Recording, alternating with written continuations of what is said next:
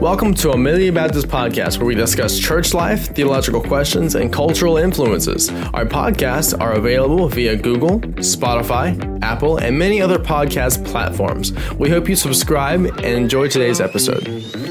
All right. Well, we're here with another roundtable. It's me and my buddy Dylan. We hope that wherever you are, you are driving safe or you're working safe or you're just in general safe. We hope that you are where you are and where you need to be. And we want that to be vague because we want it to fit in with like the postmodern relic of our times. Uh, the idea that we can just say whatever we want and as long as we say it's kind, uh, we can get by with it. I think that's sort of where the culture is today. Yeah, yeah. You? You know, as long as uh, you don't step on my toes, I won't step on your toes. I know you have some crazy ideas about you know these uh, these different shows that you grew up watching and enjoy. No, Like- I grew up watching shows. Period. Um, you, you're just saying that because you didn't grow up watching any shows. Yeah, but don't judge. Don't judge I'm me. not. That wasn't judgment. I mean, judgment is inescapable. Judgment Right. is inevitable. But I am not making fun of you. I mean, I am making fun of you. No, I, I watch shows. I But, watch those kind of shows that my grandparents would know about. Right, like you know. watched the Waltons and Uh-huh. Little House on the. Did you watch the Waltons? Uh, not much. Yeah. you watch Little House on the Prairie? Little House on the Prairie. Some, uh, you know, like uh, Roy Rogers back, old black and white. Roy Rogers, Yeah, my wow. family was like into the black and white. You ain't kidding. shows, Like, that was before stuff. black and white. That was just. yeah, actually, and then I got married, and my in-laws, you know, one of their favorite shows, you know, was Fresh Andy Prince of Bel Air. Oh, okay. We were Yeah. on different pages. so Andy Griffith. Well, that's Andy Griffith. Whoa. That's great. Andy Griffith's great. And Andy Griffith became color at one point. Dick Van? Dyke Show. You know, that, That was also stuff. great because that he's the, like the best guy ever in the world. He's like the nicest guy. So I don't know what kind of shows you watch, but Uh, no, uh, we would gather together as kids and watch NYPD Blue. No, I don't know. We would watch a bunch of different stuff. I mean, we watched a lot of TV, probably too much TV. So much so to where I'm not trying to watch as much TV with my children. Yeah. And I would go back and watch. I, well, Ellie Joe, our oldest, she watches uh, Little House on the Prairie when she's at my mom's. But to be fair, man, sometimes those Little House on the Prairie episodes can get insane. Yeah, let's let's just say my parents were selective on which ones we watched. Right. Like there was this one I remember where we did the books instead. Okay. Yeah. Oh, there was this one I remember where Ellie Joe had it on. She was like crying, and I was like, "What did you just watch?" She was in like the back room at my parents' house, and it was this one where like this guy's really overweight, and he has this daughter, and they live in the town, and all the kids are making fun of this guy because he's overweight, and the girl goes along with like. The mockery, Right. You know, because like it's, she's a kid Yeah. and she didn't want to be made fun of, so she like turns on her dad. Yeah, those are those are intense. it's so much shame and then there's like that's like one level of intensity and then there's a whole nother level of intensity where like houses burn down and they like lose their kids and mary goes uh, mary's already blind when that happens it's nuts you know, man Mister Edwards uh, forging the stream in the winter. You know, Oh, about right. to die out there in the snowstorm. Right. it's not- so it's not intense for the the, whole time. It's like it's not like let's go eat some cereal and watch Little House on the Prairie. No, they got their own stuff, man. But I, I get what you mean, and all of it has something to do with what we wanted to address today, which is sort of a Christian's cultural engagement. And I think there's everything from what goes on in the political realm and this Roe versus Wade thing, and the overturning or the establishment or the maintaining of a ruling, like wherever we end up with this in, in SCOTUS, as it most likely becomes a state issue once again. Christians, you know, no one likes talking about the heavy stuff, or at least a lot of people don't like mentioning it, like pretending like it's not there. But every Christian is sort of called to some level of cultural engagement as part of like their evangelism. It's part of their witness. There are stances, there are points that need to be made. And it's not just the big stuff like on abortion issues, but it's every bit of it, like standing up for purity, what we just talked about, like the things we were allowed and not allowed to watch, and protecting your kids' heads with all this stuff. Like, I don't think you're meeting a lot of facetious parents and saying like, "Oh, we're we're going to be able to helicopter our kids forever, and they're never going to ever have anything to do with the culture, and you know they're just going to remain untouched until Christ comes back." And like, That's impossible It's in not the world we live in, No. you know. Yeah, no. And so the question is, you know, I think we see uh, often extremes on both sides. One would say, um, you know, we're not supposed to be super involved with our culture. We're in the world, but not of the world. So therefore, we're going to step back. We're going to focus on the important things, uh, which is uh, the gospel, which I'm not saying the gospel is not important, but we over focus to the extent that we withdraw from the world because we don't want to be touched by the dirt and the filth Hmm. of our culture. The other idea is that um, we should, uh, you know, almost. I, I know people wouldn't believe this or, or see this, but you know, it almost seems like uh, there's some people that are like so involved in the culture that they forget their mission, which is to share the gospel. Um, and so both of those extremes are not healthy. So I think our question today is. What is the Christian's role when it comes to being involved in the culture that God has placed us into at this time in history? Yeah, well, first we need to start with a biblical theology of culture. We need to look at that word and what it means. Culture is not just uh, everything that you don't believe in, and it's not an enemy. You're part of it. You're part of your culture. Uh, it's instantaneous. Your consciousness. You're part of what's going on, and you can't not be a part of what's going on as long as you're here. Uh, but culture, in one sense, in its most simple definition, is what we do with what God has made. We are created by God, but we are unlike any other part of God's creation. We've been made in what's called imago Dei, with the image of God. Nothing else carries that title. Animals don't have that our same sense of consciousness, our same sense of moral fabric. They don't have any of that. Uh, we are alone in the universe as a created order, imago Dei, a people of God who are made in the image of God. And so, with that, um, it's what humans beings do with the created world, which, or what many would call the natural world and the resources that God has given us that would define or create a culture. And so the Bible, of course, has a lot to say about the world and what God has made and what we are to do with the world that God has made. So, as always, Scripture sort of gives us an insight on culture itself. We understand that at the beginning, Genesis count Genesis three, culture is a gift. Uh, man was given culture. Man was given the world uh, to exercise his dominion.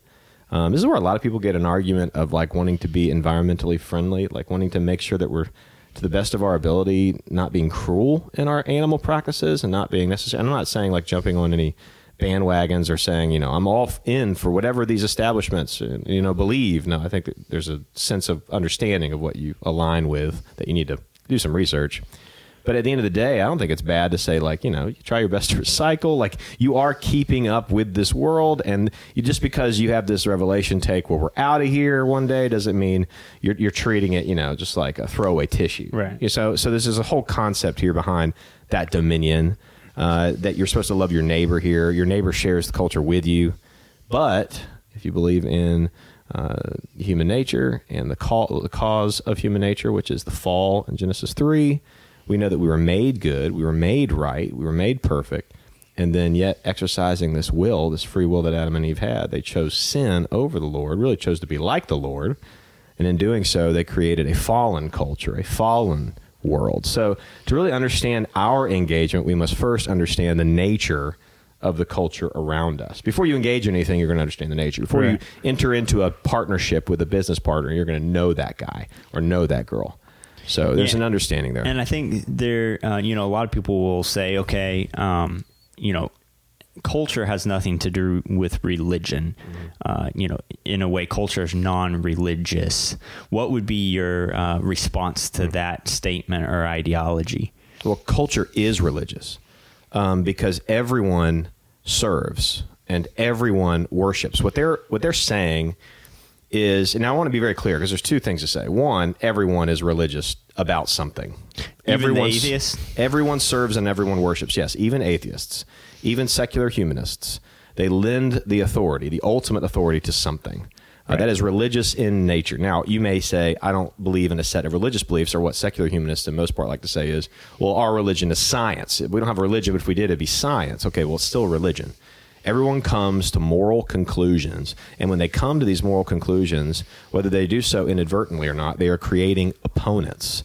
So the, so the Great Commission makes Christians a part of that culture, and in recognition, knowing that the whole culture is worshiping and serving somebody. I mean, we see this all over uh, Romans 1 Right. when it talks about the created order of things. For, I think it was Roman 1, uh, it's verse 20. For his invisible attributes, namely his eternal power and divine nature, have been clearly perceived ever since the creation of the world in the things that have been made. So they are without excuse. They being those who are practicing ungodliness and unrighteousness. If you back up to verses 18 and 19, you see the wrath of God Uh, and then, very plainly, this general revelation is being described where they are guilty because everyone can see that there is a created order. There is creation, which would mean there is a creator.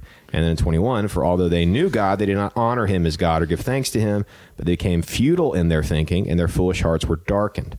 Claiming to be wise, they became fools and exchanged the glory of the immortal God for, and here's the religion, images resembling mortal man and birds and animals and creeping things. So we might be a far cry from the Babylonians in one sense, but not really. Right, right. So if uh, you know, if as we've said, the the Great Commission calls Christians to be a part of the culture. Yeah.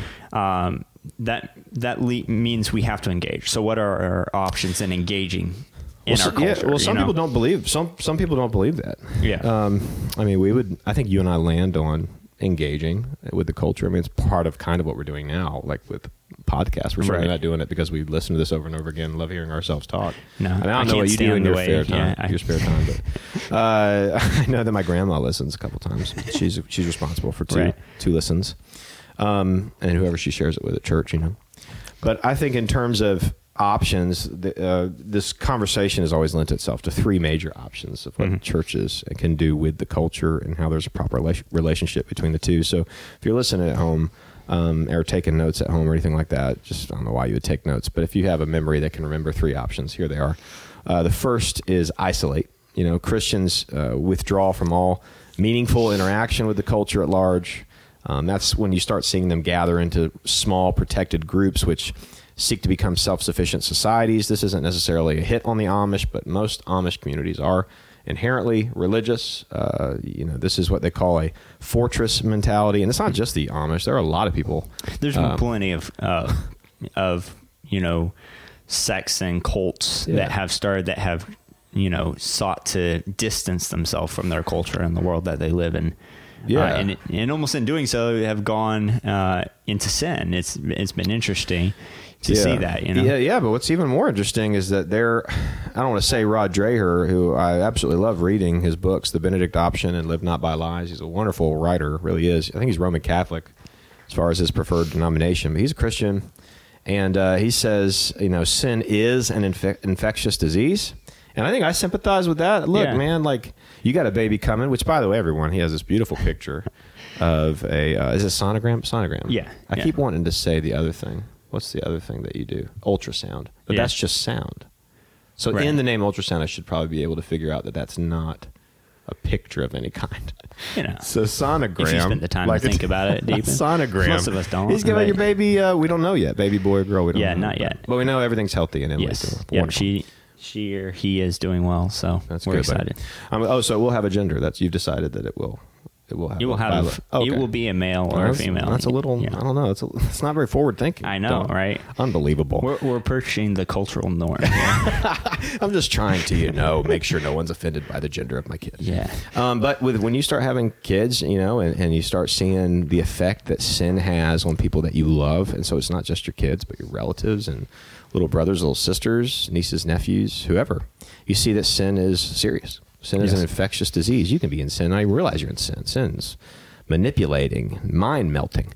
And so Rod Dreher writes this book called The Benedict Option. I think it came out like five years ago. And it made a bunch of waves. Uh, one of our elders here, Bob Weaver, shared it with me for the first time. Um, and uh, there's a quote pull here to kind of give you an idea what he, what he was talking about in the book.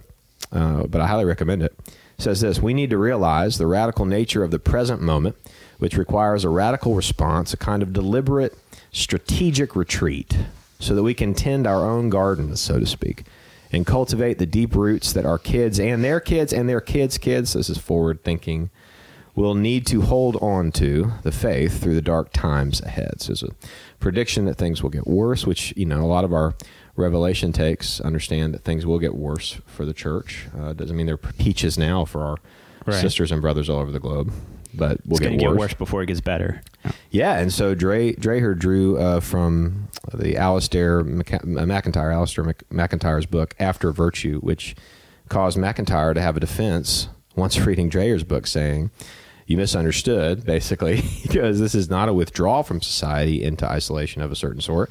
This is actually the creation of a new set of social institutions that then proceed to evolve. So, in, in MacIntyre's view, where Rod Dreher sort of drew the inspiration for something like Benedict Option, he's saying, no, no, no, I'm not saying just go away and never be heard of again. I'm not saying monk this thing out in the cave in the Himalayas. I'm Right. saying I'm saying start a new standard, like in like go a different way. Like there's a rogue one sort of understanding here of go away from the empire and start your own deal. Um, and and not necessarily abandon the culture, but be of an influence to where your family members and your friends aren't being so negatively influenced. Now, obviously, I think right off the bat, um, this is, this lends itself to a homeschooling conversation. You know, I think it's impossible to go with what Rod Dreher's saying and and then give the, your kids over to like federal institutions or schools, or and, and if you choose to do that, whatever. That's not what we're really talking about. Yeah. But the idea here is he's saying right off the bat, if you're choosing isolation, I mean isolation.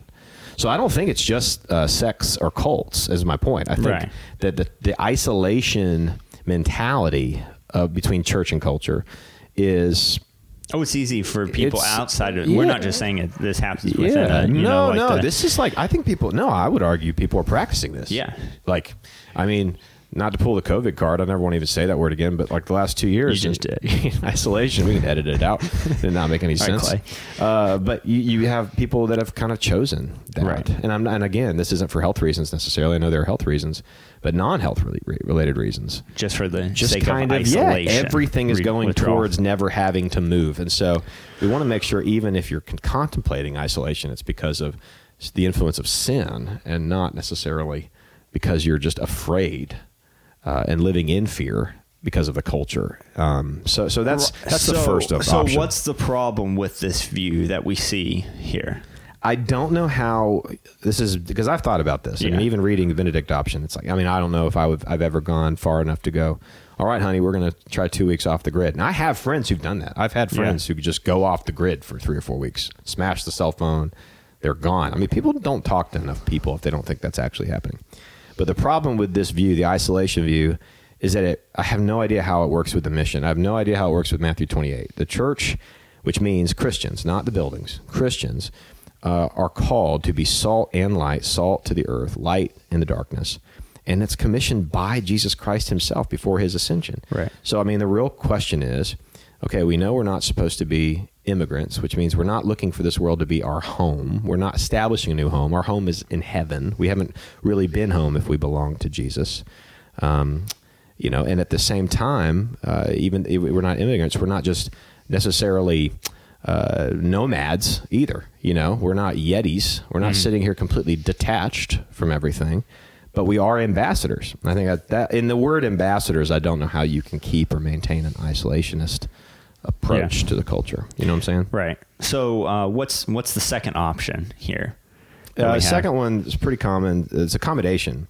So the general thought process here goes something like this: Christians have become increasingly irrelevant by affirming moral positions dictated in this book that was strongly influenced by ancient culture, and because it was ancient culture, ancient also you can conflate like outdated, and which no longer applies in this enlightened age. Because remember, the Bible was like a firm history book in the eyes of everyone. Galileo, Isaac Newton, and then rolls around the Age of Enlightenment. Here we are in the 1700s, and all of a sudden, you know, it's it's not good enough. Yeah, it doesn't it's work. irrelevant to our daily life. Right. Times have changed. Which there's no evidence of any kind from science, natural science specifically, that suggests that there's anything wrong or contradictory with the Bible. Right. Nothing. 25,000 archaeological digs have done nothing but increase the authenticity of the written word as a Old and New Testament of history. So it's not a mythical book. It's not a feel goodery.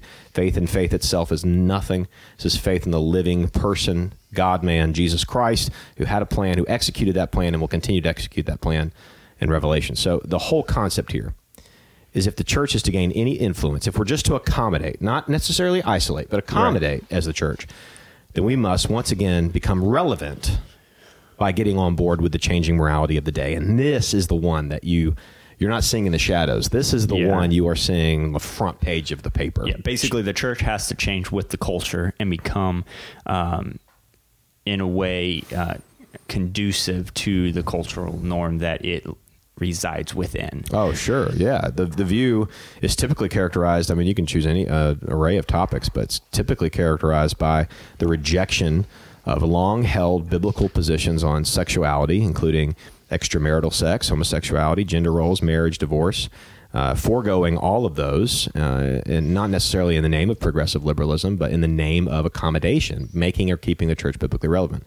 The problem with that is a lot of things. one, Where do we want to start? I mean, one, uh, scripture is our authority, and you're supposed to approach it with running shoes, not a red editing pen. That's not our responsibility to make the Bible more palatable. It's not our responsibility to make Jesus more um, sellable. This is not the idea of uh, marketing Christianity or maintaining relevance. In order to be light in the darkness, light can't look like darkness in no way, shape, or form. And I'll go out on a limb here, and if you if you disagree, please, we'd love to hear from you, respectfully, but please, we would love to hear from you. I don't see a, an, an area in time, uh, in any time, where the church desiring and hoping to look like the world has led people to be more like Jesus Christ. It may it may have led to confessions in some sense, but what are they confessing to? Uh, churches doing something in a wrong avenue, in my in my opinion, is going to result in bad fruit uh, every time. There's a right way to do things, and Jesus says that the pursuit of holiness and being different Denying amongst the yourself, culture, take up your denying, cross, yeah, picking up your cross. Me. That's opposite of becoming like the world. It's difficult to Yeah. accommodate and not compromise. Right. is the point. And so, even and one of my favorite passages in all of Scripture is Jesus's uh, high priestly prayer. You know, in John 17, really, because it's the first time ever you get an inner Trinitarian conversation. You know, Jesus, by way of the Holy Spirit, is praying to the Lord, God the Father. So, the Son of God praying by the Spirit to the God of the Father. You know, so it's an incredible moment. But there, uh, one passage really helps us out. John 17, 15 through 16. I do not ask that you take them out of the world, but that you keep them from the evil one. They are not of the world, just as I am not of the world. Sanctify them in the truth. Your word is truth. Okay, so the word of God, and as Albert Mohler, uh, president of the greatest seminary in the world, really, You're not biased recently- at all. No, it's just it's amazing seminary. this is fact, not not opinion. Everyone right? who's graduated from there, I can't really say that. he put it so well. All right, move on. He put it so well.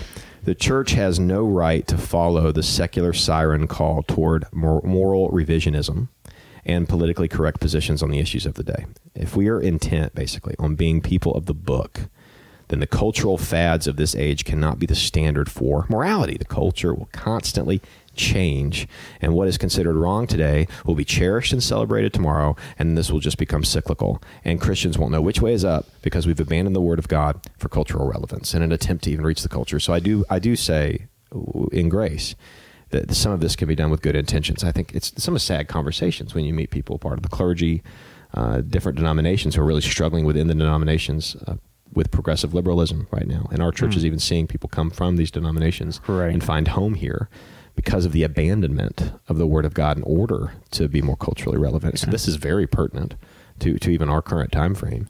But in that, uh, I feel bad because some of these people are just really they're really trying. They just they're just being, according to Romans one, incredibly foolish uh, in in the way they're doing it. Yeah. So what I hear you saying is Christians must stand on the eternal, unchanging, and infallible truth of the Word of God, and not on the whims of popular opinion. No, and because popular opinion changes, that's why it's called popular opinion because it's not What's always popular, popular today won't be popular No, tomorrow. n- not at all. Uh, I used to wear JNCOs.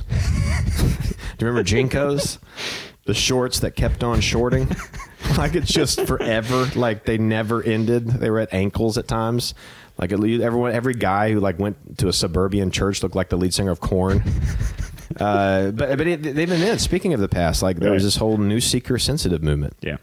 Uh, my buddy Eric Reed up in Tennessee, he, he wrote something on this, and I thought it was interesting to our topic. But I mean, when he planted in 2005, the seeker sensitive movement was in its peak. And, and for those of you who don't know, the seeker sensitive movement uh, is literally do whatever it takes. Do whatever it takes. And that sounds so good, right? Because if you're a church and you're saying do whatever it takes, that shows commitment, Right. right? The other thing I've heard is meet them where they are. Yeah, meet them where they are, but it's not necessarily because there's a there's a gospel element to that too, which is like we want them to come as they are because how else are you supposed to come? Right. Just as I am. We were big on that, absolutely, because that's where Christ saves you. Christ does the changing through the Holy Spirit and transformation. But in this sense, the seeker sensitive movement, and you know, we'll meet you where you are, is not just in look, not just in lights or sounds or smoke or rock. I mean, to me, some of that stuff is just contemporaneous or Yeah. preferential. I don't think it should absolutely at all decide where you go to church. We're talking about 15 minutes within one hour within one week. But at the end of the day, who's preaching biblical or faithful? I mean, Eleven22 has modern music, you know, contemporary Christian music, and I'd recommend them. So that's that's contemporaneous, right? That's not the we're big talking, push. We're talking about changing the fundamental uh, theology of your church in order to meet the the basically to tickle ears. A hundred percent. We're we're talking about driving uh, methodological belief, right? Like the mm-hmm. idea, the exclusivity of Christ. Um, the uh, there was somebody who visited our church uh, a couple weeks ago, you know, who just he did not like that we mentioned hell, you know, and he was a nice guy. He's just saying, man, I hate when even anyone mentions that. I was like, well, I hate that there is one. I want to warn everybody about it because right. it's real. Um, pro-life, sanctity of marriage, some some that cross the political beam. For the record, pro-life is not a political issue; it's a moral, it's ethical issue, issue, which makes it a yeah. biblical issue. Um, but it's a bunch of stuff. The movement at that time uh, shrinked in some moments, but you know, and we saw some sometimes in the last 17 years a return to bold proclamation of Scripture.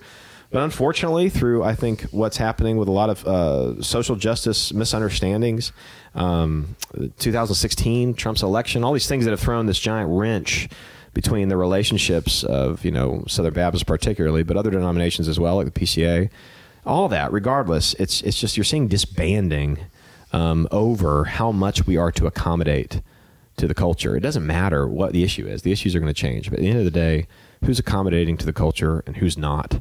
Um, we're not called to be uh, whatever it takes. We're called to be holy, and we're called to trust God, and we're called to love others more than we love ourselves, and we're called to live sacrificially and selflessly. You don't do whatever it takes because with that comes an abandonment of biblical convictions. Right. So basically, the seeker sensitive movement, you know, of the 90s and early 2000s, um, it never went away. It basically just changed form, changed clothes, if you will, and has become a, a different um, issue within our churches today. Oh yeah, absolutely. I mean, look at uh, look at Acts two. You know, the difference between the Jerusalem church and the Antioch church. Right. But um, the last option uh, for hope where where we land and where we'll end our podcast today is we're not called to isolate. Uh, this is our belief. We're not called to accommodate. Uh, and I will say we're not called to isolate, but we are definitely called to pursue holiness. We're called to do whatever it has to, we have to to make sure that we are the primary spiritual disciplers in our kids' homes, the future generations, passing the faith on. And if there's a level of withdrawal from the world, so be it. Um, but at the same time, remember you're an ambassador. We're not called to accommodate. We're, we're, called to stand on the cornerstone of Christ and the convictions of truth and and fight for Scripture. You know, not that Scripture in, in itself needs defending, but right, and that's where a proper understanding of being in the world yeah. and not of the world comes into play. That's true, and an understanding of doctrine. Yeah. But finally, we are called to engage. We're called to engage the culture. The proper relationship between church and culture is uh, responsible engagement. Um, whatever you use to fix the problem that doesn't have its foundation in Christ Jesus is not the solution. It's just another problem trying to fix a problem. Um, we are called as Christ followers, and not just pastors, goodness, anyone who professes to know Christ as a Christ follower is called to preach and teach Christ and Christ crucified. The, the core element of the gospel is that Jesus did it, we didn't and that we t- should take his wisdom, lean on the wisdoms of the scriptures from Ecclesiastes to First John, apply the wisdom in our life, be people of boldness, like First Corinthians, and courageous, but also show Galatian kindness. Uh, and the culture will press up against that. They'll despise that. Um, the Bible does not mince words when it says that the world will hate you. Jesus said, The world will hate you because it hated me. Um, that doesn't mean we have to help it hate us. Right. You know, there's a level of kindness with our courage and understanding that if it means someone can know the gospel of Jesus Christ, then lay down your sword for crying out loud. Don't don't die on your ego. Don't die on your pride, and pray that the Lord use you to to show the show the gospel to somebody. Share the gospel. So because Jesus is alive and well, we have hope in this engagement. But I, I will I will end and add on this that we, we are called to to engage the culture. And maybe uh, sometime soon we can move into modes and methods of developing good evangelistic relationships as well as habits in our neighborhood that can lend more ears to the gospel and to the church. There are really good ways and good ideas that we can look into for that. But, but I I will leave everybody with this. When you are being called to engage, you need to prioritize your own spiritual walk with Jesus Christ this, this if, if, if you're lacking anywhere, like if you sense a, a, lack of relationship between you and Jesus Christ, it's usually not because you're not sharing the gospel enough. It's it's typically because you yourself are not in the gospel enough. And the reason I know that is because if you are in the gospel enough, I really do feel like sharing it and talking about it. And I'm not talking about these corny cheesy methods. I'm talking about living out when you have people in your life that you work with and that you go to dinner with, you know, that you spend your time with or that you're around or that you meet by happenstance. Those are opportunities to share what you've studied and what you know. And so you can't share a gospel you don't know. Um, and you can't practice a gospel without first knowing Jesus Christ as Savior and Lord. So all of this comes down back to uh, confession, back to submission to Christ Jesus first and foremost, uh, and at, after that moment, you really need to be engaged with the culture because you and anyone else who knows the gospel, by Christ's commission, by Christ's design, uh, is the only hope for a fallen world and fallen culture at that. Amen. Well, Dylan, I appreciate you, brother, and um, I think uh, I think our culture needs to be more vocal about the truth of God's word. Uh, we need to be discussing doctrines without being embarrassed by them. We need to be excited about the Bible and about the gospel again, and we can pray for that, and the Holy Spirit can work in that. And I've, i read the other day that God is not um, selfish in uh, the kindness towards His people, mm-hmm. and He's not stingy when we ask for holiness and when we pursue Him. Uh, that He's eager and wants and has a desire uh, to bestow that upon us and work in our lives. So that's encouraging to me, man. Yes, it is, and and as always, I hope people understand that as we talk about culture and issues, and um, we you know we are lacking. Uh, I, there's areas that I can see in my life just through talking this where it's easy to want to either become uh, isolated or to just ex- and you know accept the way our culture is, not make a you know stir up the water on that. And so this is convicting, I think, even to us. And we're not going out here saying you're doing it wrong. Um, but we uh-huh. hope that, you know, through these discussions, people see uh, what God's saying and what's the biblical calling for Christians in the day and age that God has placed us in. I think that's well said, brother. Um, we need that. We need that mission impact. We need that gospel message, but we need to understand first the proper relationship between church and culture. We must engage, engage, engage, but let's work on our spiritual walk. Let's make sure that stays our priority, that and that of our families which you will soon have a little disciple in the house. That's true. Um, I'm excited for you, brother. But everybody listening, we appreciate you so much. Thank you for listening to Amelia Baptist Roundtables. Uh, you can find us on Spotify, Apple Music, Google Podcasts, pretty much anywhere where podcasts are platformed or streaming. Thank you so much. Subscribe, share. You guys have an awesome day. God bless.